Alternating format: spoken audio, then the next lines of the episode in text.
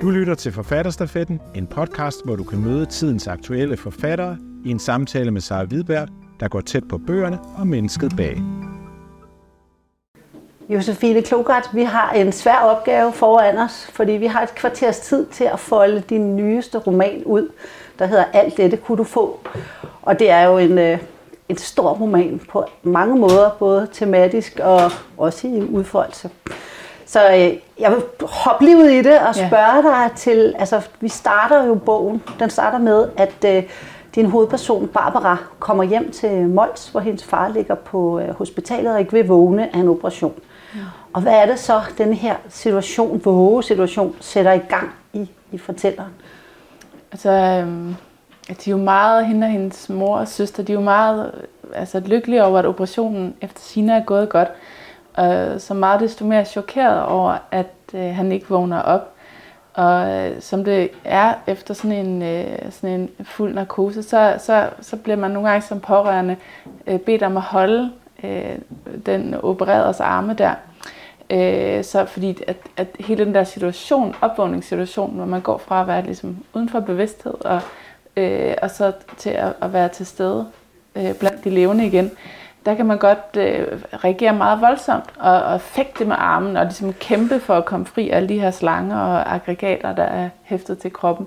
Og det er ligesom det, man skal forestille sig her, at Barbara hun ligesom oplever, at hun skal ligesom stå og holde sin far, og han slår øjnene op, og så ser hun ind i det her blik, som er et rømmet blik, altså et tomt blik. Og det oplever hun som sådan et fald ud i øh, intetheden. Ikke? Øh, så det er jo sådan en, en, en erfaring af det her med, altså hvor, hvor fin en membran, der egentlig adskiller livet fra døden, og hvordan, hvordan, øh, ja, hvordan døden jo hele tiden er til stede som en mulighed midt i livet. Barbara, hun er, også, hun er, er jo kommet til Jylland der med sit nyfødte barn på armen, øh, så det er jo sådan en voldsom situation for hende at stå midt i det der, det almindeligste af alle mirakler, det er, at vi kan skabe liv, øh, og så samtidig erfare, at, øh, at livet også kan, øh, kan forsvinde. Ja, og så lige pludseligt. Fordi det er jo ikke forventet, at, at det vil ske der. Nej, og de er jo egentlig meget glade over, at operationen er gået godt og så videre, så det er også øh, så det er ligesom et voldsomt skifte i hende. Ja, og det er jo ligesom det, der sætter skriveriet i gang, kan man sige, ja. ikke? Jo, det er det nemlig. er sådan lidt en, en kryptisk omvej, fordi at Barbara, hun finder det her et, et citat. Altså, det skal jo lige siges, altså hun blev bare, altså, det er jo sådan en slags krise, hun kommer ud i, ikke? Altså, øh, altså oplever det som en stor sorg, det her. Øh, og de her mange dage, hvor han ligger og svæver der mellem livet og døden. Øh, og så, så i, i den periode, der, der, der læser hun et, øh, et brev, som øh, forfatteren Thoreau han får af en ven. Øh, da Thoreau han er i en, i en stor livskrise.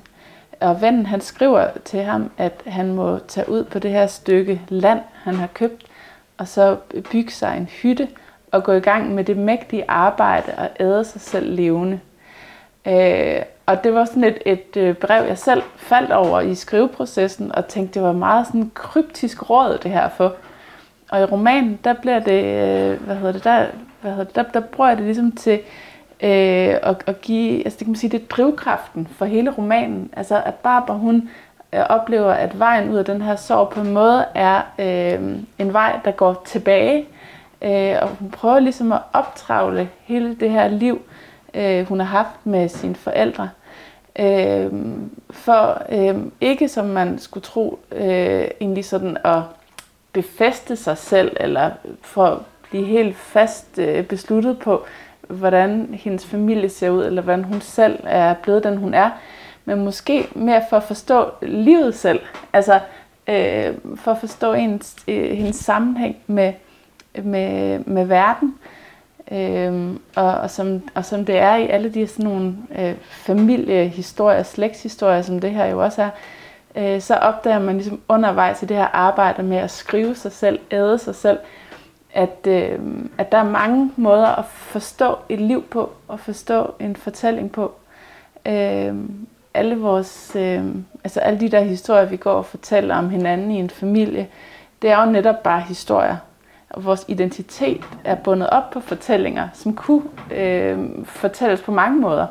Altså, så, så romanen er også ligesom et, et forsøg på at bevæge sig ind i det her kæmpe store væv af fortællinger, som egentlig er det, vores identitet bygger på, og, øh, og som er ligesom det netværk, øh, som, som, øh, som, som vi i løbet af et liv øh, træder ind i og får skabt et netværk, der jo er holdt sammen af, af nogle relationer med, øh, med, de, med dem, der er tættest på tit, ikke? men som jo også kan bevæge sig ud og blive et netværk af, øh, af liv, altså det er store organiske netværk af liv, som vi er en del af som mennesker.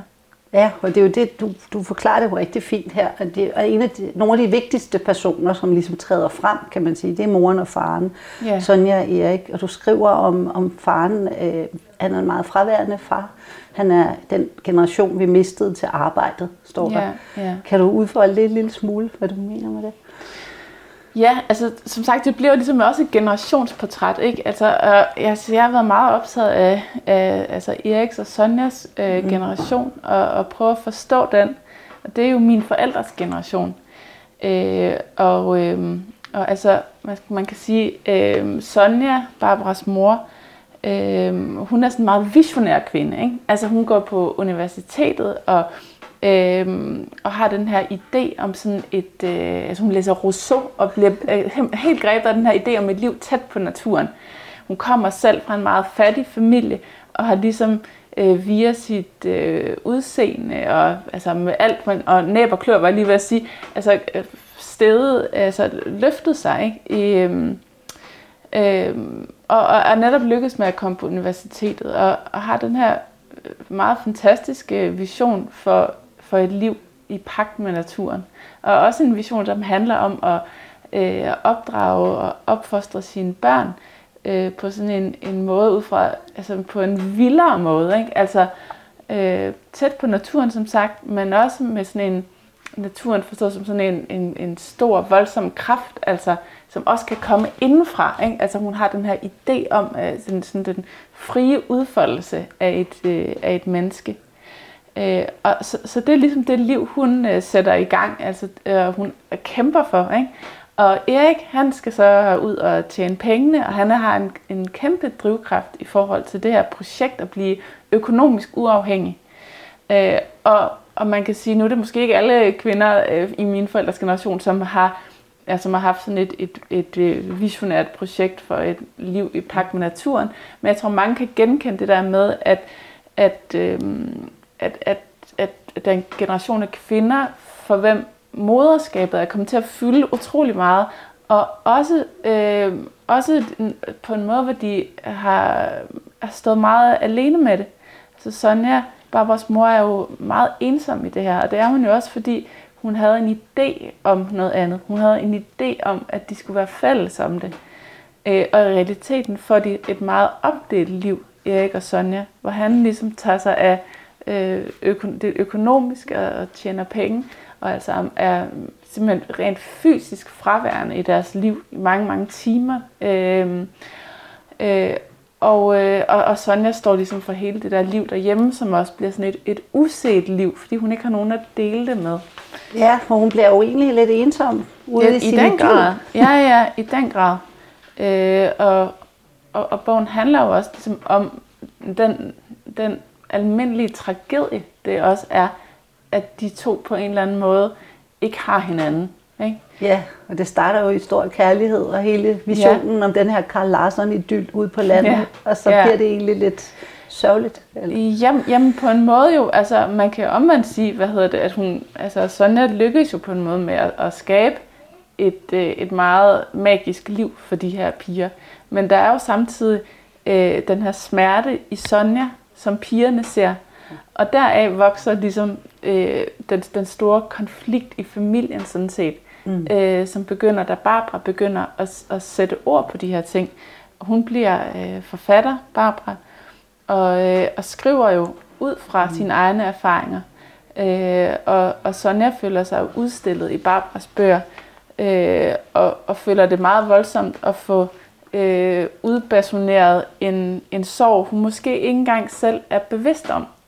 Så det bliver også ligesom en fortælling om, hvad, hvad betyder det for en familie at få det her yderblik, som, som litteraturen jo er.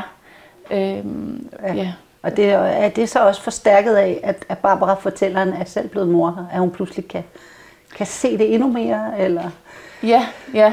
Ja, altså, jeg, altså sådan, nu, er jeg jo, øh, nu er jeg jo også selv øh, blevet mor i den her periode, hvor jeg har skrevet roman. Jeg har skrevet på roman de sidste fem år, og, og der er jeg, også, er jeg jo selv også oplevet det med at blive, blive mor. Øh, så det er jo, kan man sige, det er fælles for mig og Barbara, at, at, at det at selv øh, blive mor jo helt klart gør, at man må revidere sit billede af ens mors liv. Ja. Øh, og jeg har i hvert fald selv sådan haft, øh, ja, altså jeg, jeg har været meget optaget af at, at prøve at forstå, øh, ikke bare min, min mors øh, liv, men, men jo også altså, øh, den generation af kvinders betingelser for at udfolde moderskabet. Ja. Øh, det er jo sådan en, en spøjs generation, fordi de jo på en måde øh, har haft alle muligheder for at gøre tingene anderledes. Altså det er en generation, som, mm. som har, har været voksne i en tid, hvor der har været et økonomisk øh, opsving, og, og de har ungdomsoprøret i, i, i, i, hvad hedder, i ryggen, så at sige. Men alligevel så viser det sig at, at den der såkaldte frihed, de har haft, altså øh, det, det er måske så som så med den, ikke? Altså jo. fordi der er jo altid nogle ting, der determinerer vores øh, beslutninger og begrænser vores mulighedsrum. Ja. Det er. Og det kan man sige, det er jo også noget, der gælder for min egen generation. Altså, altså det er jo, jeg tilhører jo i den grad en generation, som har, hvor alle muligheder til synlandet har ligget åbne. Øh, men, men spørgsmålet er så, om, om det er sådan. Jeg tror, de fleste af os kender den her oplevelse af, at vi egentlig hele tiden gør det eneste, vi kan gøre. Altså at den der frihed tit er sådan en forestillet frihed. Og for min egen generation, så handler det jo ikke så meget om, at man skal arve en gård, eller man skal være læge som sin far, eller...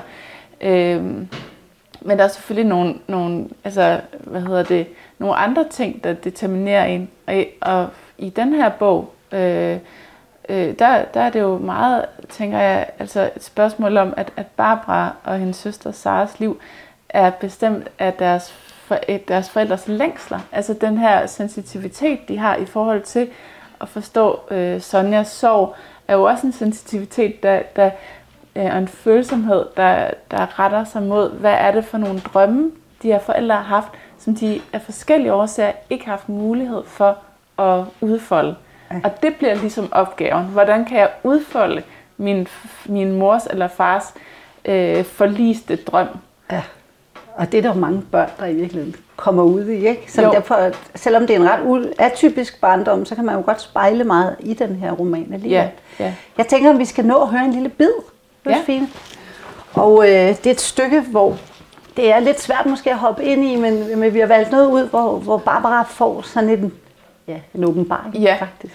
Ja, altså man kan jo sige, altså det her, øh, altså, at romanen er jo også interesseret i at forstå mennesket, ikke bare som som en del af en, en familie og som en, en generation, men jo også mennesket som, som et væsen, der er forbundet hele tiden med det her store, pulserende netværk af liv, den natur, som vi er omgivet af, øh, men som vi jo også er en del af. Øh, og Barbara har op igennem sin, øh, sin barndom og ungdom øh, sådan nogle erfaringer af at, at være en del af det her, øh, af naturen simpelthen. Ja. Og, og det er sådan en... Øh, det er sådan en scene, jeg vil, vil, vil læse op her. Barbara ligger i sengen og lytter til den rislen for rørene ude på den anden side bag brædderne og isoleringen. Lytter til den murende lyd af torden, der kommer og går ud over havet et sted, og hun synes, det hele taler sammen og forbinder sig i hende. Hun ligger og prøver at lade være med at røre på sig, selv den mindste bevægelse forekommer det hende, vil være nok til at ødelægge den fint vibrerende erfaring af altings samtidighed og forbindelse, som hun ikke har sprog for, men mærker så tydeligt nu. Dråberne, der falder i lyngen i sandjorden, et sted langt væk bugten, der lyses op, når lynet slår ned et sted ud over havet. Tordenværet, der ruller ind over dem og lyser hele stuen op. Hun ligger og mærker, hvordan hun næsten forsvinder. Næsten ingenting er. Og hvordan hun til gengæld nærmest bliver lyngens rødder – og hugormene, lynet og regnen og dråberne, der slås i stykker og bevæger sig ned gennem den tørre jord. Men så, lige så pludseligt som den opstod, forsvinder den følelse igen. Tak. Og hvorfor er det, det er så vigtigt at få beskrevet den her følelse af altings samhørighed?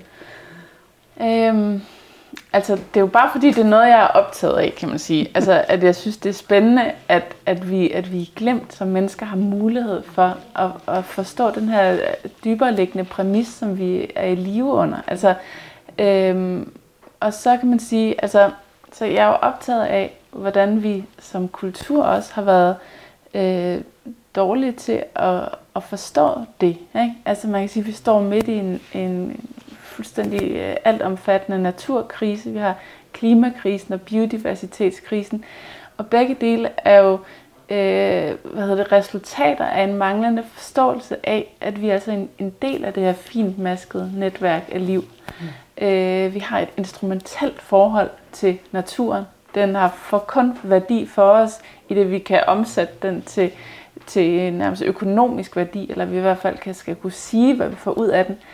Og de her erfaringer af at, at være en del af naturen, det er jo nogle erfaringer, som på en måde sådan kan virke lidt øh, mystiske. Altså de ligger på mange måder uden for sproget. Øh, det er jo også det, der jeg, jeg skriver her i, i romanen, ikke? at hun har bare, bare ikke sprog for det. Men samtidig er det jo nogle erfaringer, som jeg tror er, er ret øh, almindelige, altså som jeg tror, de fleste af os har indimellem. Så den her erfaring af at være dybt forbundet øh, med verden omkring os. Øhm, og, vi, og, og, og det er vi altså som kultur virkelig dårlige til at håndtere. Det der ikke er, er diskursivt, kan man sige. Det vi, det vi ikke kan ligesom tale om.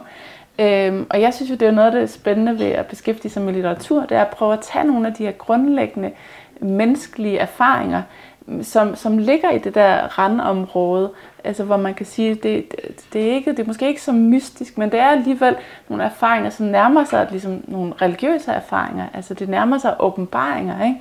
Øh, og så prøve at, at, at, at, at give det et sprog alligevel, på trods af, at, at det på en måde er umuligt. Og det er det, du gør jo. Og i virkeligheden, så havde jeg jo det frække spørgsmål, om du egentlig ikke skriver poesi, fordi det er jo tæt på, ja. at det bliver poesi, når, når du skriver prosa, ikke? Jamen det er jeg glad for, at du synes, hvis, hvis øh, jamen, det kan man jo godt, altså det kan man, ja det ved ikke, det kan man måske godt sige, altså man kan omvendt sige det her, det er sådan, det, det er også en meget klassisk roman på den måde, at det beskriver nogle mennesker i en familie igennem nogle generationer over et vist tidsspand osv. Det er sådan en rammefortælling med farens øh, sygdom og Øh, så, så, så den har ligesom begge dele. Man kan både læse den som sådan en, en episk roman, og man kan også ligesom dykke ned i scenerne, øh, og forhåbentlig altså også simpelthen nyde, øh, nyde sproget. Ikke? Ja, for der er nemlig ligesom et forskelligt fortælletempo, man kan, man kan læse igennem den på, og der er så utrolig meget stof. Jeg er jo ked af, at vi ikke når mere, fordi der er så mange ting, vi kunne have taget fat i. Men tusind tak, Josefine. Selv tak. Du har lyttet til Forfatterstafetten, en podcast produceret af Forfatterweb. Find flere samtaler der, hvor du henter dine podcast.